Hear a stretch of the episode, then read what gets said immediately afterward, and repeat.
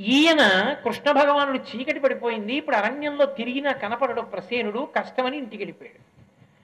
చంద్రుణ్ణి చూశాడు కదూ నీలాపనిందలు వచ్చాయి.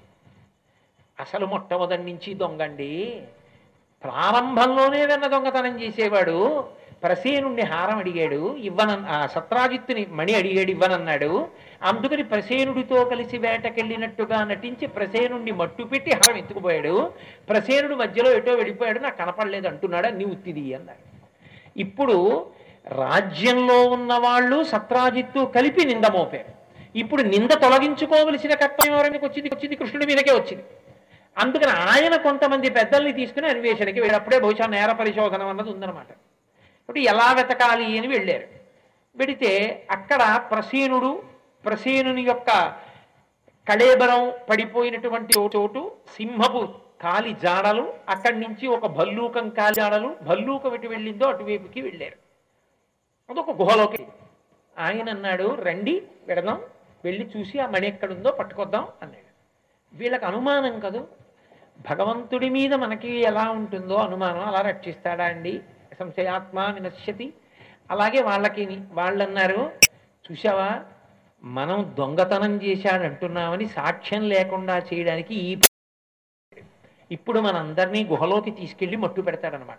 అందుకని వెళ్ళకండి అన్నారు ఆయన అన్నాడు ఇప్పుడు పూచి ఆయన మీద ఉంది కదా తను దొంగ కాదనిపించుకోవడం? పో నేను పెడతాను మీరు బయట నుంచి ఉండండి ఆయనే లోపలికి వెళ్ళాడు. ఆయనే లోపలికి వెళితే అక్కడ ఒక ఊయల ఊయలలో ఒక పిల్లవాడు పడుకుని ఉన్నాడు. వాడు ఇంకా రోజుల పిల్లవాడు వాడు. వాడి మీద ఒక తాడు కట్టి తాడు మీద శమంతకమణిని వేశాడు. ఆ శమంతకమణిని సత్రాజిత్తు అంత పెద్దవాడికి వెనకనున్న సూర్యుడు కనపడలేదు. ఈ పిల్లవాడు పసి పిల్లవాడు ఆ శమంతకమణిని చూసి ఆడుకుంటున్నాడు అంత దగ్గరగా. అంటే వాడు ఎంత దారుఢ్యం ఉన్నవాడో చూడండి. వాడు ఎవరు వాడు? ఆ ఊయలలో ఉన్న పిల్లవాడు జాంబవంతుని యొక్క కొడుకు. వాడు అప్పుడప్పుడే పుట్టాడు. ఆ రోజుల పిల్లవాడు అంత శక్తివంతుడు. త్రేతాయుగం ముందు పుట్టినవాడికి ద్వాపరాపరయుగం చివరిలో కొడుకు పుట్టాడంటే ఎంత బలవంతుడో చూడండి ఆయన. ఆ ఊయలో ఒక పిల్ల ఊపుతోంది. యవ్వనంలో ఉన్న ఆడపిల్ల ఆమె జాంబవతి. ఆ జాంబవతి జాంబవంతుని యొక్క కుమార్తె. కానీ మనం ఏం చెప్పేస్తున్నామంటే ఇవాళ ఊయలలో ఉన్న పిల్లయే జాంబవతి ఆ జాంబవతిని కృష్ణుడికి ఇచ్చేశారంటున్నాం. దాంతో అదేంటంటే అంత పసిపిల్లని ఎలా తీసుకెళ్ళి పెళ్ళి చేసుకున్నాడు. ఏమిటండి అని అందరికీ అనుమానం. అలా అంటే బాగుండదు లేనిపోని గొడవన కథ చదువుకుంటుంటారు అలా అలా లేదు. ఊయల ఊపిన పిల్ల ఎవరో ఆమె జాంబవతి. ఊయలలో పడుకున్నవాడు పిల్లవాడు. కృష్ణుడు అంటే సామాన్యమైనటువంటి స్వరూపమా? మహానుభావుడైన. ఆయనకేమీ స్వార్థం లేదు. నిజంగా ఆయనకే స్వార్థం ఉంటే ద్వారకానగర నిర్మాణం చేసిన వాడు ఆయనే రాజవుతాడు కంసుడి తండ్రి ఉగ్రసేనుడికి రాజ్యాధికారం ఇచ్చి తానెందుకు అనుగమిస్తాడు? కాబట్టి ఆయన తన శరీర నీల కాంతిని ఆధారం చేసుకుని గుహాప్రవేశం చేసి చూశాడు. ఆడపిల్ల కనపడింది. ఊయలలో పిల్లవాడు. ఊయల మీద శమంతకమణి ఇప్పుడు ఆ పిల్ల ఈయన్ని చూసింది ఆ పిల్ల ఈయన్ని చూడగానే అదే సామాన్యమైన స్వరూపమా? కృష్ అంటే నీ నిరతిశయమైనటువంటి ఆనంద స్వరూపం ముగ్ధమోహన స్వరూపం. త్రిభంగిగా నిలబడి వేణువు పట్టుకుంటే ఆయన అందమే అందం. అటువంటి వాణ్ణి చూసి ఎవరు పొంగిపోరు. చిన్న పిల్లవాడిగా పుట్టినప్పుడే పొంగిపోయాడు వసుదేవుడు. జలధర నాజాను చతుర్బాహు దరసీరుహక్షు విశాలవక్షు జారు గదా శంఖ చక్ర పద్మ విలాసు కంట కౌస్తుభమణి కంతిభా కమనీయ కటి సూత్ర కంకణ కేయూర శ్రీవత్సలాంచనంచిత విహారు మరుకుండల ప్రభాయుత కుంతలలలాటు వైఢూర్య మణిగణ వర వరకిరీరు బాలు పూర్ణేందు రుచిజాలు భక్త లోకపాలు సుగుణాల వాలు కృపావిశాలు చూచి తిలకించి పులకించి చోద్యమంది ఉబ్బి చెలరేగి వసుదేవుడు ఉత్సహించే అన్నారు పోతన గారు అంతంతటి స్వరూపం ఆ స్వరూపం. అటువంటి స్వరూపాన్ని చూసి ఆ పిల్ల అనురాగాన్ని పొందింది. అయ్యో ఇంత అందంగా ఉన్నాడే. మా నాన్నగారు లేస్తే యుద్ధం చేస్తారు. మా నాన్న నాన్నగారు కలిగి పడితే నిలబడగలడా? ఇంత ముగ్ధమోహనమైన స్వరూపం నెత్తురు కారుతూ ఎంత భయంకరంగా అయిపోతాడోనని ఆయన శమంతకమణి వంక చూడడం చూసి ఆమె గమనించింది. శమంతకమణి కోసం వచ్చాడు. ఆ శమంతకమణిని నువ్వు నిశ్శబ్దంగా పట్టుకుని తొందరగా వెళ్ళిపో. ఇక్కడే మా నాన్నగారు పడుకున్నారు అని ఎలా చెప్పాలో అర్థం కాక తండ్రి లేస్తే ఆయనకి ప్రమాదం వస్తుందేమోనని ఆయన మీద ఏర్పడిన అనురాగం చేత ఆమె పాట పాడింది. ఆ ఒక్క శ్లోకమే చెప్పమని చెప్పారు వ్రతకథలో. సింహ ప్రసేనమవధీహి సింహో జాంబవతాహత సుకుమార కమారోధీహి తవ ఏషాస్యమంతక అంది అమ్మాయి. ఆ అమ్మాయింది సింహ ప్రసేనమవధీహి సింహం ప్రసేనుణ్ణి చంపేసింది. సింహో జాంబవతాహత ఆ సింహము జాంబవంతుడి చేతిలో చచ్చిపోయిందని ఇలా చూపించింది. అడిగో జాంబవంతుడు అక్కడ ఉన్నాడు. సింహో జాంబవతాహత సుకుమారకమారోదీహి. ఆ పిల్లవాడిని చూపించి చెప్తుంది ఊయ ఊయల్లో పిల్లవాడిని ఓ సుకుమారక ఏడవకు. పైకి ఆ ఎదురుగుండా కనపడుతున్న సుకుమారమైనటువంటి గాత్రమున్న కృష్ణ ఈ ఈ శమంతకం ఇక్కడికి ఎందుకు వచ్చిందని ఆందోళన చెందారు సుకుమార కమారోధీహి తవ ఏషా శమంతక ఈ శమంతకం నీదే. పైకి ఓ పిల్లాడా ఏడవకు వాడు పడుకుని ఉన్నాడు వాడు ఏడవట్లేదు. ఓ పిల్లాడా ఏడవకు ఈ మణి నీది. ఇది పిల్లాడికి ఎందుకు వాడికి అర్థం అవుతుందో ఇది చెప్పడం కృష్ణుడి కోసం చెప్పింది. అంటే తవ ఏషా శమంతక ఈ శమంతక నీదే తీసుకెళ్ళిపో. ఇక్కడ నిలబడకు మా నాన్న చంపేస్తాడు. అని ఇలా జ- సింహో జాంబవతాహత ఇలా చూపిస్తూ ఒక్క శ్లోకంలో ఆమె ఆంగికంతో సౌజ్ఞలు చేస్తూ కృష్ణుడి మీద తనకున్నటువంటి అనురాగాన్ని వ్యక్తం చేసింది. కృష్ణుడు ఆమె యొక్క అనురాగాన్ని తెలుసుకున్నాడు. తెలుసుకుని ఇప్పటికీ నాకు దొంగ అని పేరు వచ్చింది. ఇప్పుడు మళ్ళీ ఇదొకట. మీ నాన్నకి తెలియకుండా ఎత్తుకెళ్ళనా? వద్దు. మీ నాన్ననే పిల్లన్నాడు. ఆయన నిద్రలేచాడు ఇద్దరు యుద్ధానికి యుద్ధం ప్రారంభమైంది. ఇద్దరు కలియబడ్డారు. దానికి కారణం ఏమిటి? శ్రీరామాయణంలో స్వామి రామచంద్ర ప్రభువు పరమసుకుమార గాత్రుడు అసలు ఆయన్ని ఇలా ఎవరైనా చూస్తే ఏదో పురుషుణ్ణి స్త్రీ మోహించడం స్త్రీని పురుషుడు మోహించడం లోకంలో సహజమైన విషయం. కానీ రామచంద్రమూర్తిని చూస్తే ఋషులు పురుషులు మోహించారు. పుంసామోహన రూపాయ పుణ్య శ్లోకాయ మంగళం. అంతటి అందగాడైన. అంతటి అందమైన రామచంద్రమూర్తి హనుమని కౌగిలించుకున్నారు ఒకసారి. జాంబవంతుడికి కోరిక. రామచంద్రమూర్తి ఇంత అందంగా ఉంటారు కదా ఎప్పుడూ ఆయనతో కలిసి తిరుగుతున్నాను కదా ఒక్కసారి అంత సుకుమారగాత్రుడైన రాముణ్ణి కౌగలించుకోవాలి అని. ఎలా అడుగుతాడు? అంత అందగాడు ఆయన. ఒళ్ళంతా వెంట్రుకలతో ఈయన. నేను వెళ్ళి కౌగిలించుకుంటే అంత సహ్యంగా ఉంటుంది. వద్దు అనుకునేవాడు. రామచంద్రమూర్తి ఇది గమనించలేని వాడేం కాదు కానీ ఆయనకో నియమం ఉంది. తనని కౌగలించుకునే అధికారం ఆ జన్మలో ఆ అవతారంలో సీతమ్మ తల్లికి ఒక్కతికే. ఆమె ఒక్కతే స్వతంత్రంగా వచ్చి కౌగిలించుకోగలదు. వేరొకరికి ఆ అధికారం లేదు. ఎందుకంటే ఆయన ఏకపత్ని వ్రతుడు. హనుమని కౌగిలించుకున్న స్థితి వేరు. కాబట్టి జాంబవంతుడి కోరిక తీరట్లేదు. అప్పుడు రామచంద్రమూర్తి ఉన్నారు. "ఉన్నారు, నీ కోరిక నాకు అర్థమైంది. ఒక్కసారి నన్ను కౌగిలించుకోవాలని కదూ ఈ అవతారంలో అది కుదరదు. ఇవ్వలేను. తరువాతి అవతారంలో నిన్ను నిన్ను గ్రహిస్తాను. అందుకే అంత సుకుమారత్రుడుగాను కనబడ్డారు ఇరవై ఒక రోజుల యుద్ధం ఎందుకు జరిగిందో తెలుసా అండి? బల ప్రదర్శన కొరకు కాదు.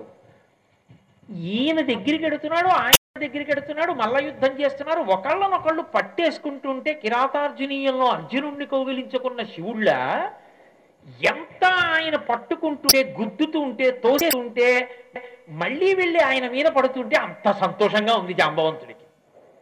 ఇరవై ఒక్క రోజులైంది. ఒరే అంత కొడుతున్నాడు ఇంత నెత్తురు కారిపోతుంది. నాకు ఆయన్ని పట్టుకోవాలి పట్టుకోవాలని ఏమిటై తాపత్రయం? యుద్ధంలా లేదు. ఏమిటో ఆయన్ని ఎంత కౌగలించుకున్నా ఎంత పట్టుకున్నా ఇంకా పట్టుకోవాలనిపిస్తోంది ఏమిటని ఆలోచించాడు. జ్ఞాపకానికి వచ్చింది. త్రేతాయుగంలో నా స్వామి రామచంద్రమూర్తిని కౌగలించుకోవాలని కోరుకున్నాను. ఇంత నీళ్ళ దీప్తి నా తండ్రిది. రాముడి. ఈ రూపంలో వచ్చి నన్ను అనుగ్రహించాడని నిలబడి స్తోత్రం చేశాడు. అప్పుడు కృష్ణ భగవానుడు అదే నేను మీతో మనం ఇచ్చింది ఒక ఒకసారి తెలిసినట్టుంటాడు ఒకసారి తెలియనట్టుంటాడు పరిపూర్ణ అవతారం. ఇప్పుడు అన్నాడు నీ కోరిక తీర్చడానికే ఇలా నిన్ను అనుగ్రహించాను. కాబట్టి నా మీద నిందొచ్చింది ఇది శమంతకమే తీసుకెళ్ళిపోతానన్నాడు. శమంతకం ఒక్కటేమిటి? స్యమంతకమణితో పాటు కన్యామణిని కూడా ఇస్తానని ఆ ఊయల ఊపిన పిల్ల జాంబవతిని కూడా కన్యాదానం చేశాడు. మగపిల్లవాడిని ఉయ్యాల్లో ఉన్నవాడిని ఇవ్వడగా కన్యామణిని ఇచ్చాడు. ఈ జాంబవతిని స్యమంతకమణిని పట్టుకుని ఇంటికి వెళ్ళిపోయాడు. ఇంటికి వెళ్ళిపోయి స్యమంతకమణిని సత్రాజిత్తుకి ఇచ్చేశాడు. సత్రాజిత్ అన్నాడు జాంబవంతుడు నిజానికి దీన్ని పొందేశాడు. ఎందుకంటే వీరోచితంగా యుద్ధం చేసి జాంబవంతుడు పొందాడు. అంతదాన్ని పొందిన జాంబవంతుడే తన కుమార్తెతో కలిపి నీకు ఇచ్చాడు. కొడుకుండగా ఉంచుకోవచ్చు కానీ ఇచ్చేసాడు. ఒకే ఒక కూతురు తప్ప కొడుకు కొడుకులు లేనివాడిని నాకెందుకు? నేను జాంబవంతుడు ఏం చేశాడో అదే చేస్తాను. నాకున్న కన్యామణి సత్యభామతో కలిపి ఈ ఈ మణిని నీకే ఇస్తున్నాను తీసేసుకోమన్నాడు. కృష్ణ పరమాత్మ కన్యామణి సత్యభామని తీసుకున్నారు. ఆయనకేం వ్యామోహం కాదు భూదేవి అవతారం. అందుకని ఆవిడ్ని స్వీకరించి ఎప్పటికైనా నాదేగా అల్లుండి కాబట్టి కొడుకులు లేరు కాబట్టి నీ దగ్గర ఉంటే ఏమి నా దగ్గర ఉంటే ఏమి? నీ దగ్గరే ఉంచని ఆ మణిని సత్రాజిత్తుకి ఇచ్చారు. పాప నీ కోరికే తీరలేదు ఎప్పుడు ఇప్పటిదాకా దాన్ని ఉంచుకో అని అట్టే పెట్టారు. ఈలోగా ఇక్కడ వరకే చెప్తుంటాం సాధారణంగా కథ. ఇక్కడ వరకు చెప్పి శమంతకమణి ఇచ్చేశారు సత్రాజిత్కి గొడవ వదిలిపోయింది అంటాం. కానీ ఏమీ వదిలిపోలేదు అక్కడి నుంచే వాళ్ళు ఎక్కువయ్యి ఇప్పుడు ఈ శమంతకమణి ఇచ్చేసిన ఉత్తర క్షణంలో ఆయనకు ఒక వార్త వచ్చింది. పాండవులు లక్క ఇంట్లో తగలబడిపోయారు. వాళ్ళు తగలబడిపోలేదని కృష్ణుడికి తెలుసు. అయినా తెలియనట్టుంటాడు. హస్తినాపురంలో ధృతరాష్ట్రుడు పరామర్శించడానికి వెళ్ళాడు. ఆయన వెళ్ళడం చూసి ఈ సత్యభామని మాకిచ్చి పెళ్ళి చెయ్యమని అడిగినటువంటి వాళ్ళు ముగ్గురు ఉన్నారు. అక్రూరుడు సుధన్వుడు కృతవర్మ. ఈ ముగ్గురు కూడా సత్యభామని వివాహం చేసుకుంటామని అడిగారు. సత్రాజిత్ అనేవాడు చూస్తాను ముగ్గురులో ఎవరికో వాళ్ళకి ఇస్తాను ఇస్తానంటుండేవాడు అకస్మాత్తుగా కృష్ణుడు ఈ శమంతకమణిని తీసుకురావడంలో కూతురునిచ్చేశాడు వీళ్ళ ముగ్గురికి కోపం వచ్చింది. మన ముగ్గురం అడిగినప్పుడు ముగ్గురులో ఎవరికో వాళ్ళకి ఇస్తానులేండి నిర్ణయం చేస్తాను నిర్ణయం చేస్తానని ఆఖరికి కృష్ణుడికి ఇచ్చి వివాహం చేశాడని కృష్ణుడు లేని సమయం చూసి క్రూరుడికి కృతవర్మకి విశేష భక్తి కానీ భక్తి ఎందు ఉద్ధాన పతనములు ఉంటాయి వాళ్ళు శతధన్వుణ్ణి పిలిచి ఇదే సమయం సత్రాజిత్తుని చంపే మనకి పిల్లనివ్వలేదన్నారు. కృష్ణుడు లేని సమయం చూసి ఆ శత శతధన్ముడు సత్రాజిత్తుని సంహరించాడు. సంహరించి ఆ శమంతకమణిని అపహరించాడు. ఇది తెలిసి సత్యభామ ఏడుస్తూ రథం ఎక్కి కృష్ణ పరమాత్మ దగ్గరికి వెళ్ళి నీవు లేని సమయం చూసి నా తండ్రిని చంపేశారు వచ్చి శతధన్ముడిని సంహరించమంది. ఆయన గబగబా తిరిగి ద్వారకనగరానికి వచ్చి అన్నగారైన బలరాముడి దగ్గరికి వెళ్ళి అన్నయ్య నువ్వు నేను అన్నదమ్ములం ఆ శమంతకం నాకు వస్తే నీది కాదా మన ఇద్దరికీ చెందుతుంది. కాబట్టి అన్నయ్య శమంతకాన్ని అపహరించిన వాడిని మనం దండించాలి కాబట్టి ఇద్దరం కలిసి వెళ్ళి శతధమ్ముడు సంహరిద్దాం రమ్మన్నాడు. ఇద్దరూ కలిసి రథం ఎక్కారు ఆ శతధమ్ముడు వెంటనే ఒక రోజు రోజంతా పరిగెత్తగలిగినటువంటి వేగం కలిగిన గుర్రాన్ని ఎక్కి పరిగెట్టి వెళ్ళిపోతూ పారిపోతూ అక్రూరుడి దగ్గరికి వచ్చి మీరు మాట చెప్తే నేను చంపాను కాబట్టి మీరిద్దరూ నాకు సాయం రండి అన్నాడు. వాళ్ళన్నారు అప్పుడు మళ్ళీ వాళ్ళకి భక్తి పుట్టింది. ఆయన మహానుభావుడయ్యా అఖిలాండ కోటి బ్రహ్మాండ నాయకుడు సంకల్పంతో నిర్వహిస్తాడు కృష్ణుడితో యుద్ధం ఏమిటి? మేము రామన్నారు. అంటే ఆయన అన్నాడు మరి నన్ను ఎందుకు చంపమన్నారు సత్రాజిత్తుని ఇప్పుడు నేనా? కృష్ణుడి చేతిలో చచ్చిపోయేవాడిని. కనీసం ఈ మణి నా దగ్గర లేకపోతే విడిచిపెడతాడే. మణి మీ దగ్గర దగ్గర పెట్టుకోండి అని అక్రూరు దగ్గర వదిలేసి శతధం కూడా పారిపోయాడు. కృష్ణుడు బలరాముడు రథంలో తరుగుతున్నారు ముందు గుర్రం మీద శరధనుడు పారిపోతున్నాడు. కొంత దూరం వెళ్ళి వెళ్ళి వెళ్ళి వెళ్ళి ఆ గుర్రం కింద పడి మరణించింది. దప్పి ఆయాసం వచ్చి నేల మీద పరిగెడుతున్న వాడిని రథం మీద ఇద్దరు వెళ్ళి పట్టుకోకూడదు కదా అన్నయ్య. రథంలో కూర్చుని నువ్వు శరద తీరుతుండు. నేను వెళ్ళి శతధన్వుడి దగ్గర ఆ శమంతకమణిని పట్టుకొస్తానని కృష్ణుడు వెళ్ళాడు. ఇద్దరికి ద్వంద్వ యుద్ధం జరిగింది. అందులో శతధన్వుడు మరణించాడు. ఆయన అంగీ అంతా వెతికారు. శమంతకమణి దొర దొరకలేదు. తిరిగి వచ్చి బలరాముడితో అన్నాడు అన్నయ్య వెతికానన్నయ్య అన్నయ్య చంపాను కానీ మణి దొరకలేదు అన్నాడు. నీకు ఇప్పుడేమిట్రా చిన్నప్పటి నుంచి ఇదే బుద్ధి నాకు తెలీదా? శమంతకమణి అన్నయ్య మన ఇద్దరికీ చెందుతుందని నన్ను తీసుకొచ్చావు. ఇప్పుడు పట్టుకొస్తే నాకు కూడా భాగం ఇవ్వలసి ఉంటుంది రోజు ఎనిమిది వారుల బంగారం పెట్టినప్పుడని. శమంతకమణి లేదన్నయ్యా అని అబద్ధం చెప్తున్నావు. నీలాంటి దొంగ తమ్ముడితో కలిసి నేను వేగలేనురా. నేను రాను ద్వారకకి నేను విదేహ రాజ్యానికి వెళ్ళిపోతున్నాను. జనక మహారాజు దగ్గరికి అని చెప్పి ఆయన వెళ్ళి వెళ్ళిపోయాడు. అంటే జనక మహారాజు గారు అప్పుడు ఎక్కడ ఉన్నారండి? అని అడక్కండి నన్ను మళ్ళీ. ఎందుకో తెలుసా అండి? విదేహ వంశంలో ఆ రాజ్యాన్ని పరిపాలించిన వాళ్ళందరికీ జనకులని పేరు. అందుకని ఆయన అక్కడికి వెళ్ళిపోయాడు. అక్కడికి వెళ్ళిపోయిన తర్వాత తీరా ద్వారకా నగరానికి తిరిగి వచ్చేటప్పటికి అన్నయ్య అనుమానించి వెళ్ళిపోయాట. శమంతకమణిని తీసుకెళ్ళి సత్రాజిత్తుకి ఇచ్చాడు. అదే తన దగ్గర పెట్టుకుంటే పోయేది కదా. ఇంకా ఉంటాడో అక్కడ దాన్ని అక్కడ పెడితే ఎలాగో సత్రాజిత్తుని చంపేస్తారు. తర్వాత నాకు వస్తుంది సత్రాజిత్తుని చంపించి చంపిన వాడు వాడిని చంపి తను ఒక్కడే దాచుకున్నాడన్నాడు. దాచుకోవడం ఎందుకయా అల్లుడే కదా ఒక్కడికే కదా చెందుతుంది తనే తీసుకోవచ్చుగా? మరి ఎందుకు తీసుకోలేదన్న అంటే వీధిలో తెలియని గొడవలు కొన్ని ఇంట్లో ఉన్నాయి అంతఃపురంలో గొడవలు ఉన్నాయండి. జాంబవతి సత్యభామ గొడవ పడుతున్నారు సత్యభామ అంటోంది. ఇది మా నాన్న సత్రాజిత్తుడి శమంతకమణి శమంతకమణితో కలిపి సత్రాజి నన్ను ఇచ్చినటువంటి వాడు వాడు మా తండ్రి అని సత్యభామ అంటోంది. మీ తండ్రి ఇవ్వడం ఏమిటి? శమంతకమణిని మీ తండ్రి ప్రసేనుడికి ఇచ్చాడు. ప్రసేనుడిని సింహం చంపింది సింహాన్ని మా నాన్న చంపాడు. మా నాన్నది శమంతకమణి. శమంతకమణినిచ్చిన వాడు మా నాన్న తప్ప మీ నాన్న ఏమిటంటోంది జాంబవతి.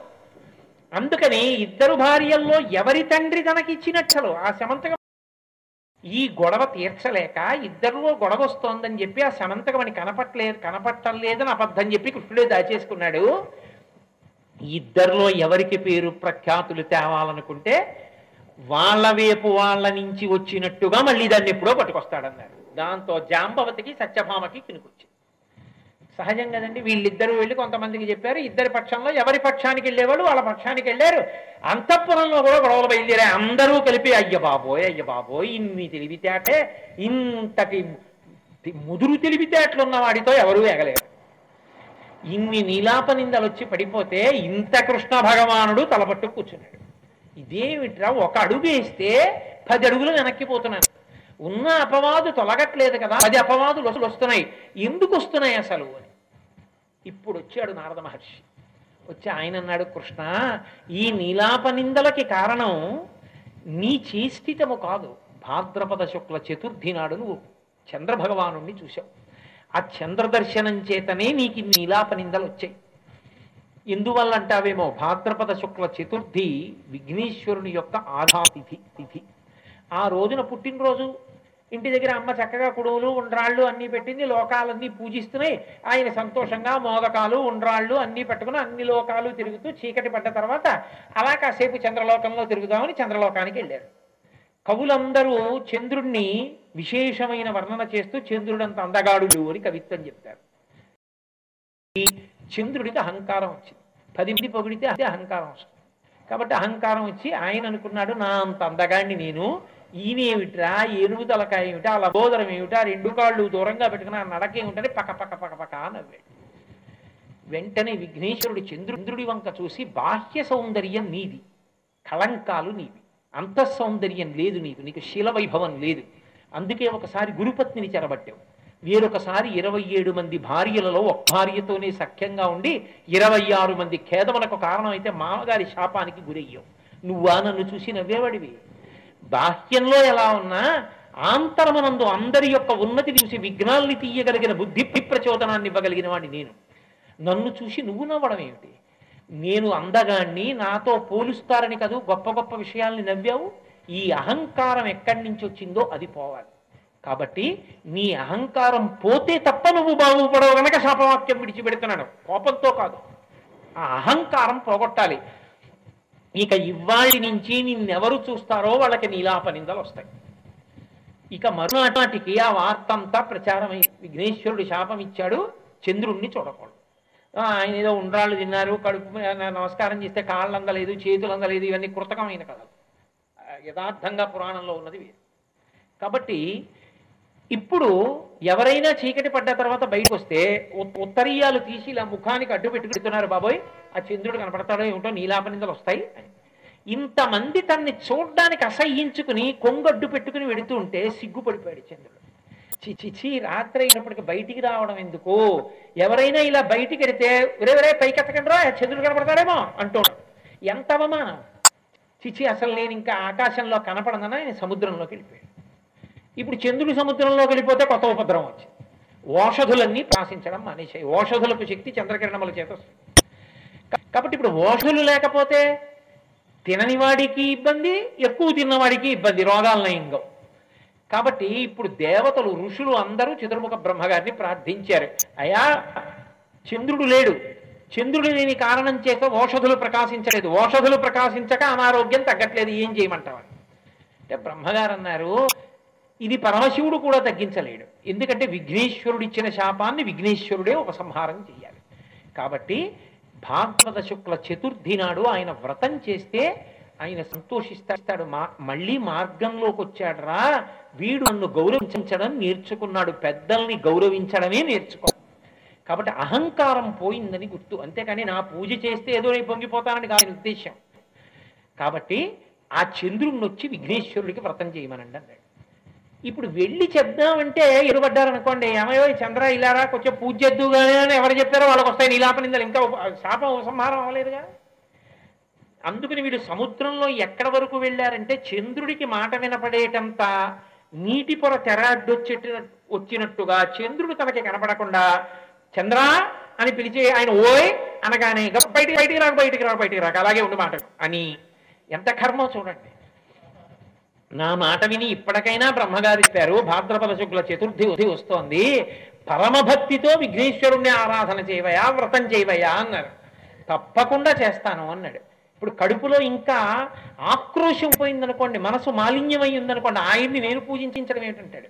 బుద్ధి సక్రమ మార్గంలోకి వచ్చిందని అర్థం ఏమిటంటే తన తప్పు తెలుసుకున్నాడు అని గుర్తు. కాబట్టి ఇప్పుడు ఆయన విఘ్నేశ్వర వ్రతం చేశాడు చేస్తే విఘ్నేశ్వరుడు ప్రత్యక్షమయ్యాడు. ప్రత్యక్షమై పాలచంద్రో అన్న నామం అందుకు వచ్చింది పొంగిపోయి తప్పు తెలుసుకున్నావురా చాలు తెలియని వాడెవరుంటాడు? అందరూ తప్పు చేస్తారు. కానీ తప్పు తెలుసుకున్న వాడెవడో వాడు ధన్యుడు. ఒరే తప్పు తెలుసుకున్న నిన్ను చూస్తే నాకు ఎంత సంతోషంగా ఉందో నా చంద్రబింబాన్ని నెత్తి మీద పెట్టుకుని నృత్యం చేశాడు ఈయన సంతోషంతో. అంటే ఎంత పరమ ప్రసన్నమైన హృదయం ఉన్నవాడో చూడండి. అలా నృత్యం చేసినప్పుడు వచ్చింది నృత్య గణపతి అది అలా. సంతోషంతో నృత్యం చేశాడు ఆ నృత్య గణపతి స్వరూపం అప్పుడు వరం ఇచ్చింది దేవతలకి ఋషులకి. ఏ రోజు చూడకూడదని కదా నేను అన్నాను కానీ ఒక్క చతుర్థి త- తిథిన మాత్రం చూడకూడదు. అది ఎప్పుడు? సంవత్సరంలో కాదు ప్రతి నెల. ఉభయపక్షముల ఎందు చూడకూడదు. శుక్లపక్షంలో కృష్ణపక్షంలో కూడా చూడకూడదు. కానీ అదే సమయంలో నేను వేరొక వరం ఇస్తున్నాను. ఏమిటి ఆ వరం అంటే అమావాస్య తిథి వెళ్ళినటువంటి మొదటి తిథి ఏది ఉంటుందో ఆ పాడ్యమి నాటి నాటి చంద్రబింబాన్ని ప్రయత్నపూర్వకంగా చూస్తే కానీ కనపడదు. దాన్ని ఎవరు చూసి నమస్కరిస్తారో వాళ్ళకి నా అనుగ్రహం కలుగుతుంది. శుక్లపక్షంలో మొదలుపెట్టినటువంటిది ఎవరో శుక్లపక్షంలో చూసేశారనుకోండి ఇప్పుడు అమావాస్య తర్వాత పాడ్యమి నాటి చంద్రదర్శనం వరకు ఎదురు చూడాలి ఇబ్బందులు వచ్చిన దానితో పాటే నేను ఇంకొక వరం కూడా ఇస్తున్నాను. ఏమిటా వరం? అందరికీ ఏదో ఒక తిథి నాడే పూజ. పరమశివుడికి కృష్ణపక్ష చతుర్దశి మాస శివరాత్రి. అలాగే కృష్ణపక్ష అష్టమి కృష్ణ భగవానుడి ఆవిర్భావం పౌర్ణమి అమ్మవారు శుక్లపక్ష షష్ఠి సుబ్రహ్మణ్యుడు. శుక్లపక్ష కృష్ణపక్ష రెండు పక్షములలో ఉన్నటువంటి చతుర్థి తిథి నా అనుగ్రహానికి కారకం. శుక్లపక్షంలో ఉన్నది వినాయక వ్రతం. కృష్ణపక్షంలో ఉన్నది వినాయక వ్రతం చతుర్థి కృష్ణపక్షంలో ప్రతి నెలలోనూ కూడా చతుర్థి చేస్తారు వ్రతం. అది సంకటహరణ చతుర్థి అంటారు. ఎటువంటి సంకటములైనా సరే తొలగిపోతాయి. కానీ శుక్లపక్షంలో చేసేటటువంటి వినాయక వ్రతాన్ని వినాయక వ్రతం వరకు చేసి అక్షతలు వేసేసుకోవచ్చు. కృష్ణపక్షంలో చేస్తే రోహిణీ సహిత చంద్రుణ్ణి కూడా వాహన కూడా పూజ చేయాలి. పూజ చేస్తే ఎటువంటి సంకటముల సంకటములనైనా నేను తీసేస్తాను. కాబట్టి ఇప్పుడు రెండు నన్ను పూజించి అధికారం ఇస్తున్నాను అన్నాడు. అయిపోయింది. కానీ భాద్రపద శుక్ల చతుర్థి నాడు నన్ను చూడకుండా ఉండాలన్న తీది ఆ శాపాన్ని మాత్రం ఉపసంహారం చేయలేదు. అన్ని రోజులలో అన్న శాపాన్ని ఉపసంహారం చేసి చతుర్థి తిథి చతుర్థి తిథిని మాత్రం అలట్టే పెట్టారు. నువ్వు నువ్వు ఆ చంద్రుణ్ణి చూసావు అందుకు నొస్తున్న ఈ నీలాపనిందల కృష్ణ. ఇది పోవాలంటే నువ్వు కూడా వినాయక వ్రతం చెయ్యాలి. వినాయక వ్రతం కృష్ణుడు చేసినది శుక్లపక్ష చతుర్థి నాటి ఒక్క వ్రతమే కాదు. శుక్లపక్ష కృష్ణపక్ష రెండు చతుర్దశి రెండు చతుర్థి తిథులలోనూ వ్రతం చేశాడు ఆయన. చేసిన తర్వాత సంకటహరణ చతుర్థి నాడు ఆయనకి దర్శనమైంది విఘ్నేశ్వర దర్శనం. వరుసకి మేనమా యథార్థానికి. ఎందుకంటే అమ్మ అమ్మ కృష్ణ భగవానుడు. అమ్మకి అన్నయ్య అయితే మేనమామ కదండి మేనమామకి మేనల్లుడు విఘ్నేశ్వరుడు. ప్రత్యక్షం అయ్యాడు. ప్రత్యక్షమై ఇక నుంచి నీ ఇలా పనిందలన్నీ పోతాయి. నా వ్రతం చేశావు కాబట్టి ముడి ఎలా పడిందో ముడి అలా విడిపోతుంది. ఇప్పుడు నువ్విహ కంగారు పడకన్నాడు. చాలా సంతోషించాడు. నేను కాబట్టి ఈ ప్రయత్నం చేయడం కుదిరింది. ఇంత ప్రయత్నం అందరూ చెయ్యలేరుగా. మరి ఎలా? అంటే ఆయన అన్నాడు భాద్రపద శుక్ల చతుర్థి తిథి నాడు ఎవరు వినాయక వ్రత చేసి స్య- స్యమంతకోపాఖ్యానాన్ని వింటారో? ఈ కథ అంతటినీ వినాలి. ఈ కథ అంతటినీ ఎవరు వింటారో? వాళ్ళకి నా శాపము అన్వయము కాదు. దానికి కూడా ఉపసంహారం ఇస్తున్నాను. దానికి కూడా శాపావకాశాన్ని ఇచ్చాను. సరే బాగుంది. ఇప్పుడు కృష్ణావతారంలో జరిగినటువంటి ఇబ్బంది ఎలా తొలగాలి? అంటే వేరొక మహాత్ముడు వచ్చి కృష్ణుడు అప్పుడు ప్రస్తావించాడు. ఏమయ్యా అక్రూరుడంటే సామాన్యమైన భక్తుడు కాడు అడు ఆ శమంతకమణి అక్రూరుడి దగ్గర ఉంది అక్రూరుడు ద్వారకలో ఉంటూ కూడా నీకు భక్తుడై ఉండి కూడా శమంతని నీకు చెందిన దాన్ని తన దగ్గర ఉంచుకుని ద్వారకలో ఉండలేక సిగ్గుపడి కాశీపట్టణానికి వెళ్ళాడు. కానీ పరమభక్తుడు బాహ్య అంత శౌచములు కలవాడు. ఒక్కసారి భక్తి పాడైంది కానీ ఎప్పుడూ నీ ఎందు భక్తి ఉన్నవాడు ఇప్పటికీ. అందుకే ప్రతిరోజు ఎనిమిది బారుల బంగారాన్ని తీసి ఎన్నో యజ్ఞయాగాలు చేస్తున్నాడు. కాశీ చుట్టుపక్కల ఎక్కడా అనారోగ్యం లేదు అందుకే. ఈతి బాధలు లేవు.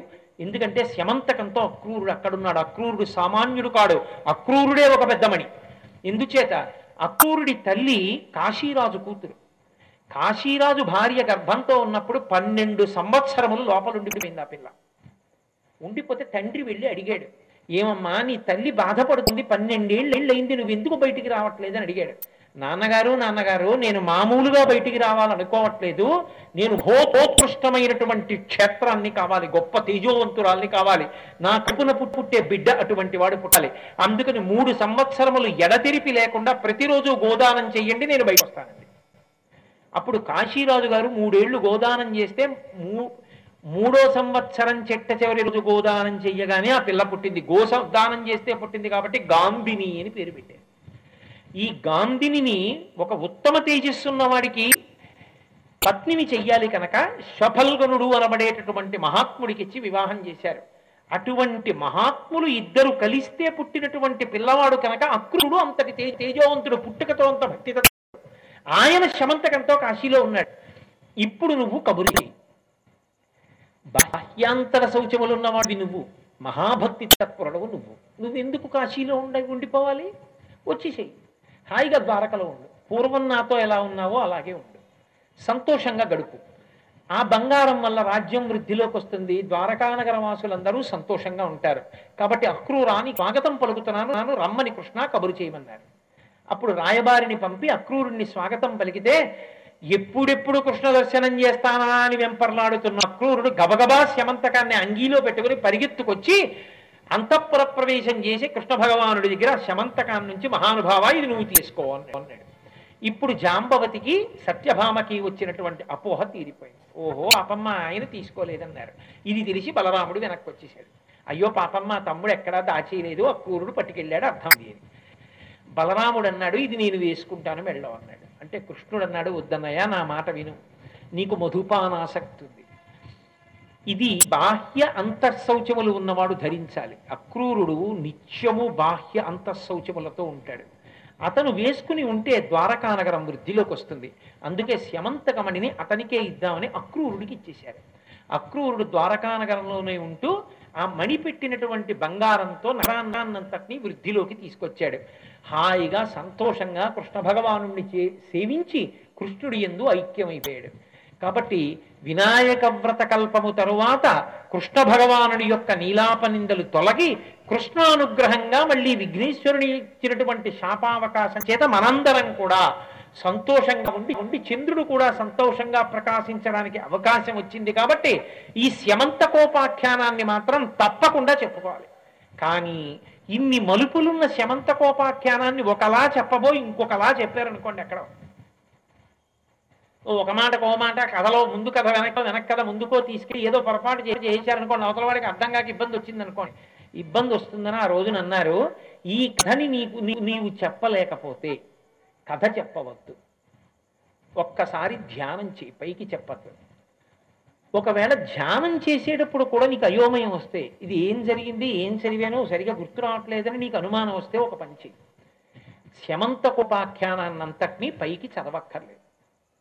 వినాయక వ్రత కల్పం చేసి ఈ శ్లోకాన్ని అందరూ కలిపి పైకి చెప్తే చాలు. సింహ ప్రసేనమవధీహి సింహో జాంబవతాహత సుకుమారకమారోధీ. తవ ఏషా స్యమంతక. ఈ ఒక్క శ్లోకం చెప్తే ఏమైపోతుందంటే మొదటి మూడు పాదముల చేత మొదటి రెండు పాదముల చేత కథ ప్రధాన భాగం అయిపోతుంది. టూకీగా చెప్పారంటారు చూసారా? అలా ప్రధాన భాగం చెప్పేసినట్టు.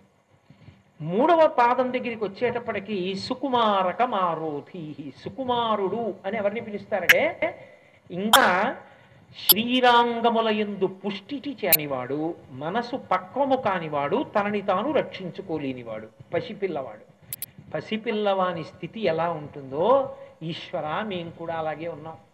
ఏ మార్గంలో నడవాలో కూడా తెలియక అయోమయంలో పడిపోన్నాం అటువంటి మేము సుకుమారకమారోధీ ఇక మీరు ఏడవవలసిన పని లేదు. తవ ఏషా స్యమంతక ఈ స్యమంతకము మీదైనది. ఈ శమంతకము మీదైనది అంటే మీరు అక్రూరుడైనారు. భగవంతుని యొక్క భక్తిని భగవంతుడివ్వాలి తప్ప నేను ఏకాదశి దగ్గర నుంచి ఇంకా భక్తిగా ఉంటానండి అని ముహూర్తం పెట్టుకోవడానికి అది శంకుస్థాపన కాదు. ముహూర్తం పెట్టుకుంటే భక్తి రాదు. ఈశ్వరానుగ్రహం కలిగితే భక్తి వస్తుంది. తవహ్యేషా శ్యమంతక శమంతకం అక్రూరుడి దగ్గర ఉన్నట్టే ఇక నీ దగ్గర ఉంటుంది. అంటే సర్వకాలముల ఎందు నువ్వు భగ భగవంతుణ్ణి స్మరిస్తూ పరమభక్తితో ఉండి ఆ భక్తి కారణంగా నీ విఘ్నలన్నీ తొలగి దోసపండు గింజల నుండి ముచికలను విడిపోయినట్టు నీవు కూడా జన్మ పండి ఇహమనందు సమస్త సౌఖ్యములను అనుభవించి వైరాగ్య సుఖాన్ని అనుభవించి చిట్ట చివర ఈశ్వర పదాన్ని చేరి పునరావృత్తి రహిత శాశ్వత శివ సాయుధ్య స్థితిని పొందగలవు. కాబట్టి దానికి కావలసిన ప్రయోజనం నీకు ఈ వ్రతం వలన సమకూరుతోంది అని తవహ్యేషాస్యమంతక అన్న మంగళవాక్యంతో ఈ కథని చెప్పి అక్షతలు ఈశ్వరుడి దగ్గర వేసి ఆ అక్షతలు శేషం తల మీద ఎవరు వేసుకుంటారో వాళ్ళందరూ కూడా విఘ్నేశ్వరుని యొక్క అనుగ్రహాన్ని పొందుతారు. వారికి ప్రతిబంధకములన్నీ తొలగుతాయని ఈ కథని తీసుకొచ్చారు. ఈ కథ ఒక్కదాన్ని జాగ్రత్తగా విని పరిశీలనం చేయడం అలవాటైతే మీకు ఉపాసన క్రమంలో ఎన్నో దిద్దబడతాయి. ఒకటి ఒక చేస్తే అది అది అందరికీ సరిపోయేది కాదు. ఒకరుగా చెయ్యవలసినది సాధనలో ఒకటి ఉంటుంది. అందరూ కలిసి చెయ్యవలసింది ఎప్పుడూ ఒకటే ఉంటుంది. పల్లకి మోస్తున్నారనుకోండి అందరూ కలిసి మొయ్యాలి. భజన చేస్తున్నారనుకోండి అందరూ కలిసి చెయ్యాలి. మీరు ఉపాసన చేస్తున్నారనుకోండి ధ్యానం చేసుకుంటున్నారనుకోండి మీరు ఒక్కరే చెయ్యాలి. ఆయన చేయట్లేదండి సరిగ్గా నేను అందుకే చేయట్లేదు అనకూడదు. ఆయన చేయకపోయినా నువ్వు చేసుకోవాలి. నీ ధ్యానం నీది. నీ పూజ నీదే. నీ పఠనం నీదే. నీ ఆత్మోద్ధరణం నీది. ఇది నీకు నువ్వు చేసుకోవాలి. కొన్ని కొన్ని చూడండి అందరితో కలిసి చేస్తాం. పల్లకి పట్టాం అందరితో కలిసి పట్టాం. ఆకలి వేసింది మనం ఒకరివే తింటాం. మీ ఆకలి తీరడానికి మీరు తినాలి నా ఆకలి తీరడానికి నేను తినాలి.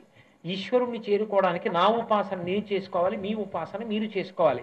ఈ ఉపాసనా మార్గంలో ఒకడు భక్తి మార్గంలో ఒకడు కర్మ మార్గంలో ఒకడు జ్ఞాన మార్గంలో ఒకడు శరణాగతి మార్గంలో తరిస్తాడు. ఎవడి మార్గం వాడిది? ఏ మార్గం కన్నా ఏ మార్గం గొప్పదని దెబ్బలాడుకోవడంలో అర్థం లేదు. మణి మంత్ర ఔషధములు ఒకరికి అన్వయమైనట్టు ఒకరికి అన్వయం శరణాగతి మార్గము చెడు చివరికి ఎక్కడికి చేరు చేరుతుందో జ్ఞాన మార్గం అక్కడికే చేరుతుంది. అంతేకాని మార్గాల కోసం దెబ్బలాడుకున్న వాళ్ళు లక్ష్యానికి అప్పటికి చేరు అసలంటూ ప్రస్థానం మొదలు పెట్టాలి దిగ్ దిగ్ మనం ఓ మాట ఆడుతుంటాం. దిగ్భ్రాంతి అని. ఏదైనా కొత్త ఊరు వెళ్ళామనుకోండి తూర్పు పెట్టండి అని అడుగుతాం. అదేంటా? తూర్పు పెట్టో తెలియని వాడు పురాణం చెప్పడానికి వచ్చావా? అనకూడదు. ఎలా తెలుస్తుంది? నేను చిత్తూరు వచ్చాను అనుకోండి సూర్యుడు ఎటు ఉదయిస్తున్నాడో చూసుకోకుండా గదిలోకి వెళ్ళిపోయాను అనుకోండి సంధ్యావందనం చేసుకునే ముందు కూర్చునే ముందు అడగాలి. అంటే తూర్పు పెట్టండి ఇక్కడ అని అడగాలి. నేను తూర్పే తెలియని వాడు వీడేం చెప్తాడండి అనకూడదు. తూర్పెటో తెలి తెలియదు కొత్త ఊరు వెళ్ళినప్పుడు. దిక్ భ్రాంతి దిక్కు తెలియకపోవడం. ఆ దిక్కు తెలుగు తెలిసిందనుకోండి మీరు అటు తిరిగి మీకు మిగిలిన మూడు దిక్కులు తెలిసిపోతాయి. మీ కుడి చేతి పక్క దక్షిణ ఎడం చేతి పక్కదే. ఉత్తరం వెనకాలది పశ్చిమం. ఒక్క దిక్కు తెలిస్తే చాలు తూర్పు. అలా గురుముఖత ఒక మార్గాన్ని విని వేద వేదప్రోక్తమైన ఆ మార్గాన్ని మీరు పట్టుకుంటే మీరు చేరేది ఈశ్వరుడి దగ్గరికి. అది వేదప్రోక్తమై వేదము ప్రమాణముగా నిశ్చయము చేసి చెప్పిన మార్గమై ఉండాలి. తప్ప ఎవరు పడితే వాళ్ళు ఎలా పడితే అలా చెప్పిన మార్గాల గురించి నేను ప్రస్తావన చేయట్లేదు. అలా అయితే చేరగలవ సుమ తవహ్యేషా తవహ్యేషాస్యమంతక అని స్యమంతకోపాఖ్యానాన్ని తప్పకుండా వినండి. అహంకారం ఎంత ప్రమాదాన్ని తెస్తుందో చంద్రుడి గాథ చెప్తుంది. బాహ్యాకృతి కన్నా అంత సౌందర్యం ఎంత గొప్పదో విఘ్నేశ్వర వృత్తాంతం చెప్తుంది. అసలు లోకంలో అందరికీ అన్నీ అన్వయం కావు. శమంతకమని చెప్తుంది బాహ్యాంతర శౌచములు కొన్ని కొన్ని విషయాల్లో కర్మానుష్ఠానంలో శౌచమన్నది ఎంత ప్రధానమో ప్రసేనోపాఖ్యానం చెప్తుంది. దాచుకుందాం అనుకున్నవాడు చివరికి ఏమైపోతాడో సత్రాజిత్ ఉపాఖ్యానం చెప్తుంది.